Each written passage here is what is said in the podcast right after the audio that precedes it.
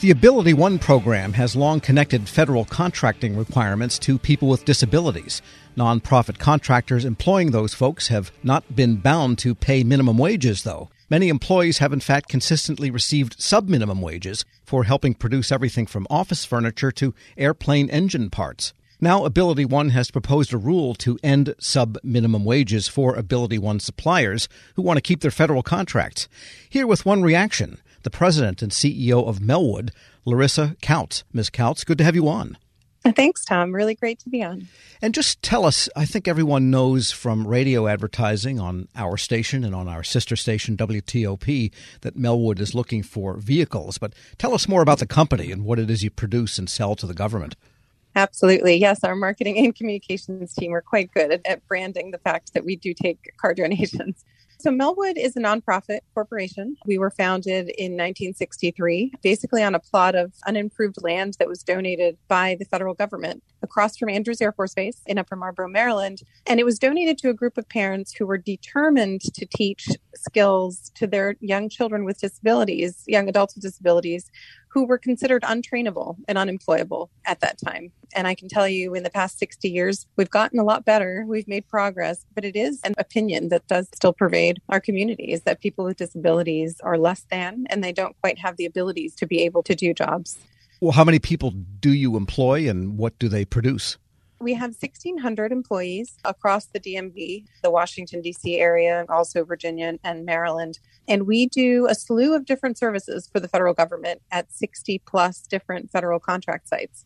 We do facility maintenance, which includes HVAC, electrical. We do cleaning. We do snow removal, recycling, administrative, tech support. So, quite a few services, and nearly a thousand of those individuals that we employ have significant disabilities.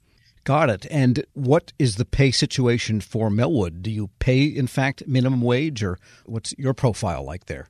So I'll tell you that 10 years ago, we were taking advantage of the sub minimum wage rules, which allow you to apply for a certificate, which in essence gives you the right to do productivity trials and make your employees with disabilities do time trials several times a year and then comparing their skills to quote typical workers.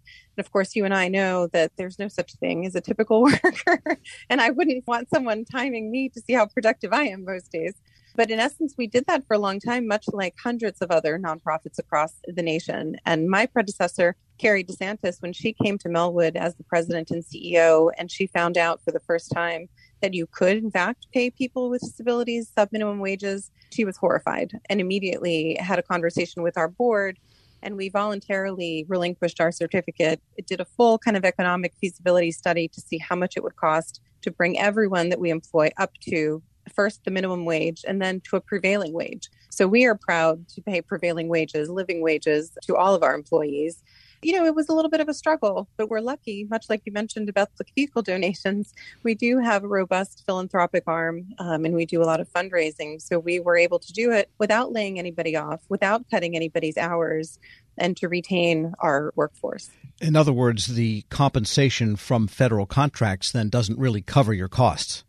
It doesn't a lot of the times, particularly since we offer very robust vocational support and coaching services to our employees. We spend about a million dollars a year out of the margin of our contracts and out of the fund development that we do to ensure that each of our employees with disabilities can be successful and not just at the job that they're doing, but make it into a career, make sure that they can advance, they can be promoted. And that does include educating our supervisors and managers who might know how to clean buildings but have not worked with people with disabilities in the past. We're speaking with Larissa Kautz. She is president and CEO of Melwood.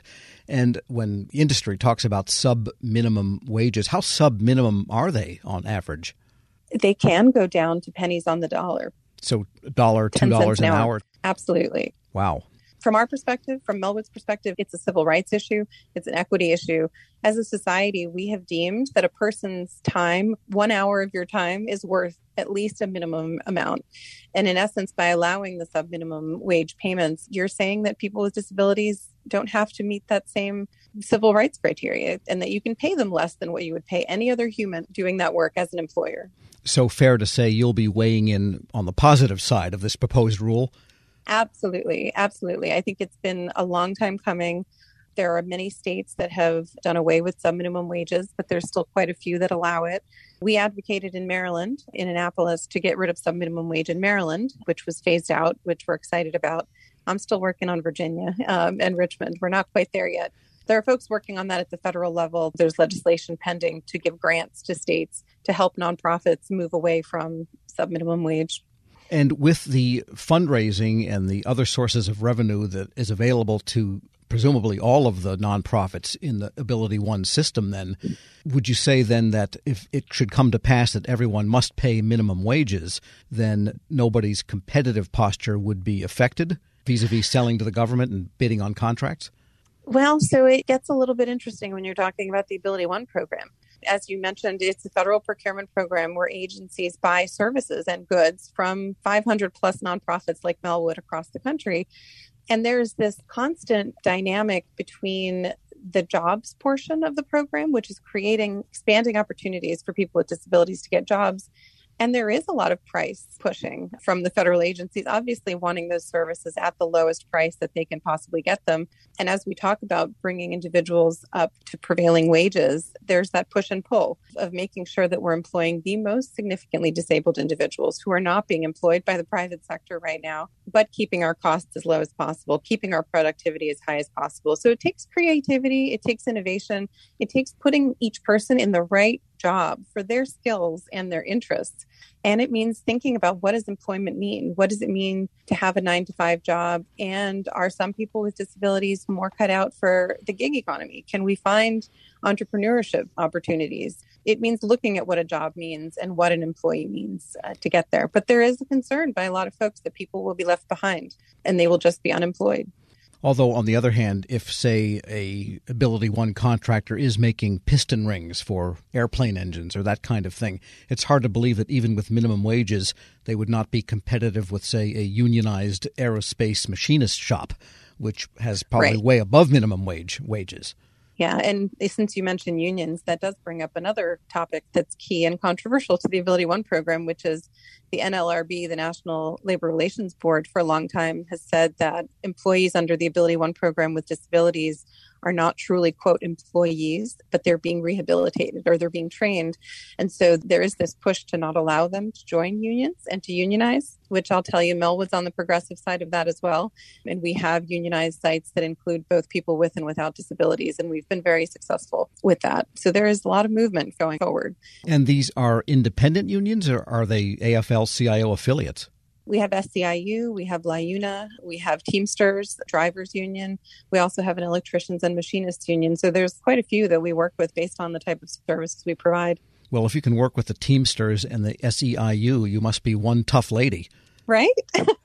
we actually have a great relationship with SEIU and with LIUNA, and I'm hoping that we can have them come on board as advocates for the Ability One program to really start moving it forward because they're good jobs. They're such good jobs. And right now, the incumbent, in essence, is guaranteed to stay on a contract for a long term. The statute was created in a way to have stability for jobs with people with disabilities so that their vocational support is not changing every five years because you have to do a recompetition. So they're stable jobs, they're good jobs, and I think the unions are happy with that. Lots to think about. Larissa Kautz is the president and CEO of Melwood. Thanks so much for joining me. Thank you so much, Tom. It's an important topic. We'll post this interview along with a link to that proposed rule at federalnewsnetwork.com slash Federal Drive. Subscribe to the Federal Drive at Apple Podcasts or wherever you get your shows. Hello, and welcome to the Lessons in Leadership podcast. I am your host, Shane Canfield, CEO of WAEPA. Today, I'm thrilled to be joined by Vice Admiral Cutler Dawson. Cutler has had an incredible career serving our country for 35 years in the Navy, where he attained the rank of Vice Admiral. During his service, he had numerous assignments afloat and ashore, including Commander, Second Fleet, Striking Fleet Atlantic, and in Washington at the Pentagon and on Capitol Hill, where he was the Navy's Chief of Legislative Affairs. Immediately following his retirement from active duty in 2004, he became the president and CEO of Navy Federal Credit Union, the world's largest credit union, where he served for 14 years. Under his leadership, Navy Federal grew from 2 million to 8 million members. Phenomenal. Cutler, welcome and thanks for joining me. Thank you, Shane.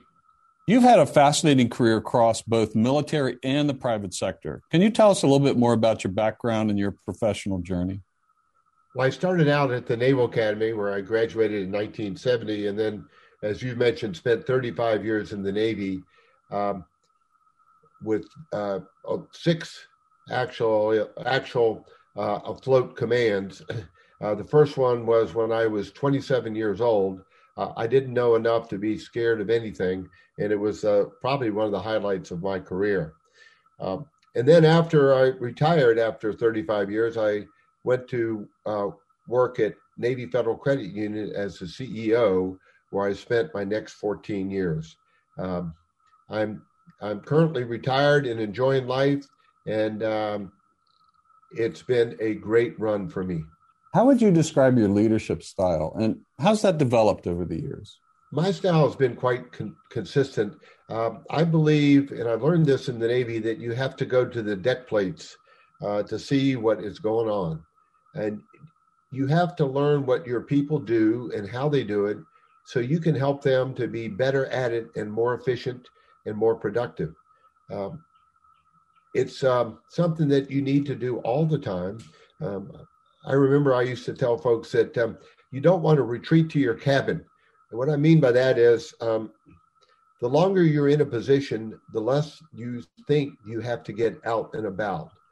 But that should be the opposite. You should get out and about more because people change, situations change, and you've got to figure out a way to get to them and find out what they're doing and where what you can do to help them. Uh, I We'll talk a little bit more about your book, but I read it um, from Sea to the C suite. Fantastic read. You talk about the deck plates in that um, as well. I would encourage everyone to get a copy of this and read some more detail about going to the deck plates. Cutler, who was the most impactful leader in your life and what quality did you admire about them? I had numerous while I was in the Navy, but uh, the quality that, that I enjoyed the most was the leaders that got to know me as an individual and that they cared about me. And i could tell that they cared about me.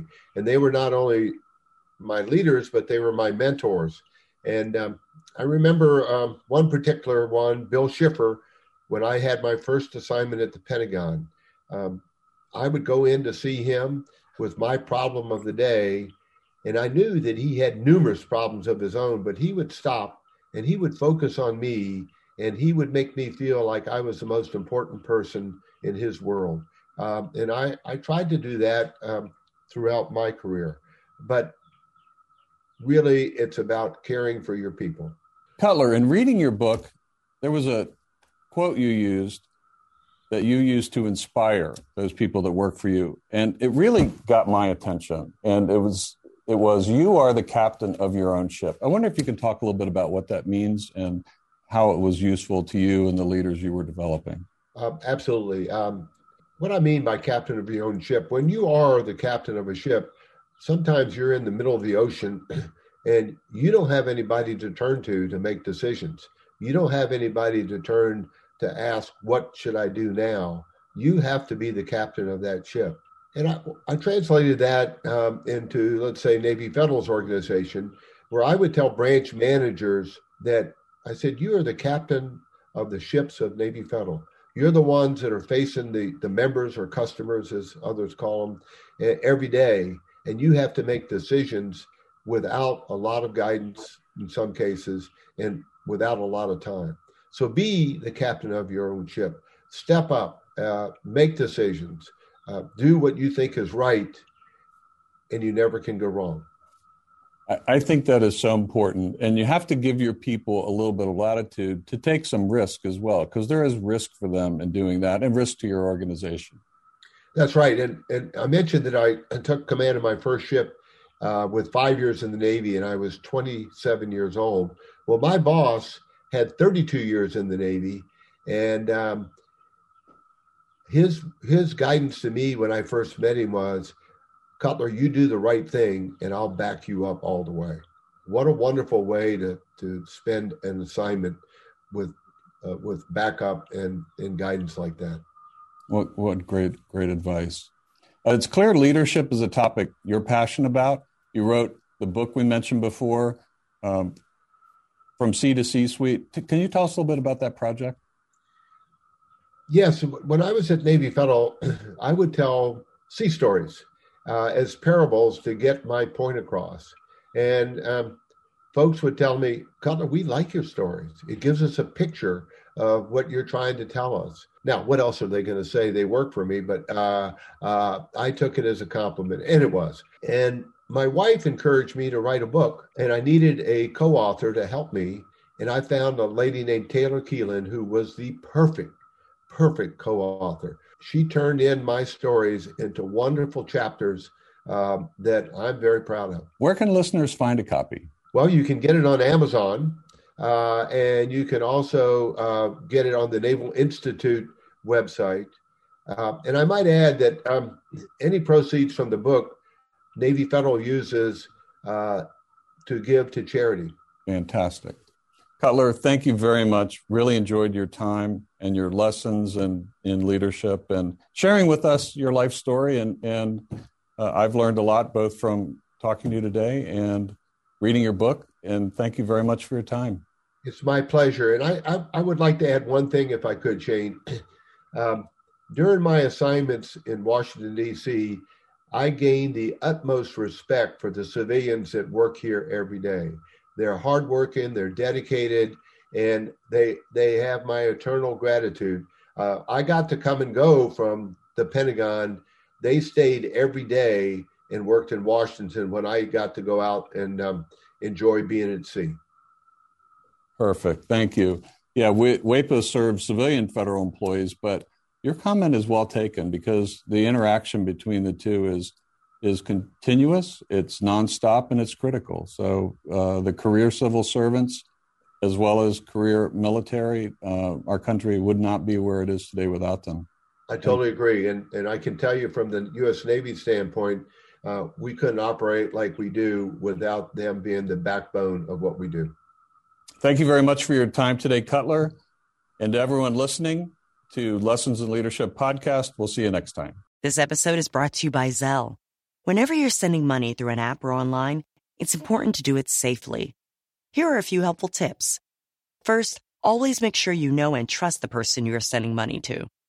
Second, confirm you have entered their contact details correctly. And finally, if you don't trust the person or your recipient is rushing you to send money right away, think twice before sending money through an app or online. Grab a 30-day free trial of LiveXLive Plus, and you'll get unlimited skips, commercial-free music, and all of the podcasts and live streaming events you can handle. Visit livexlive.com slash podcast one to learn more and start your free trial.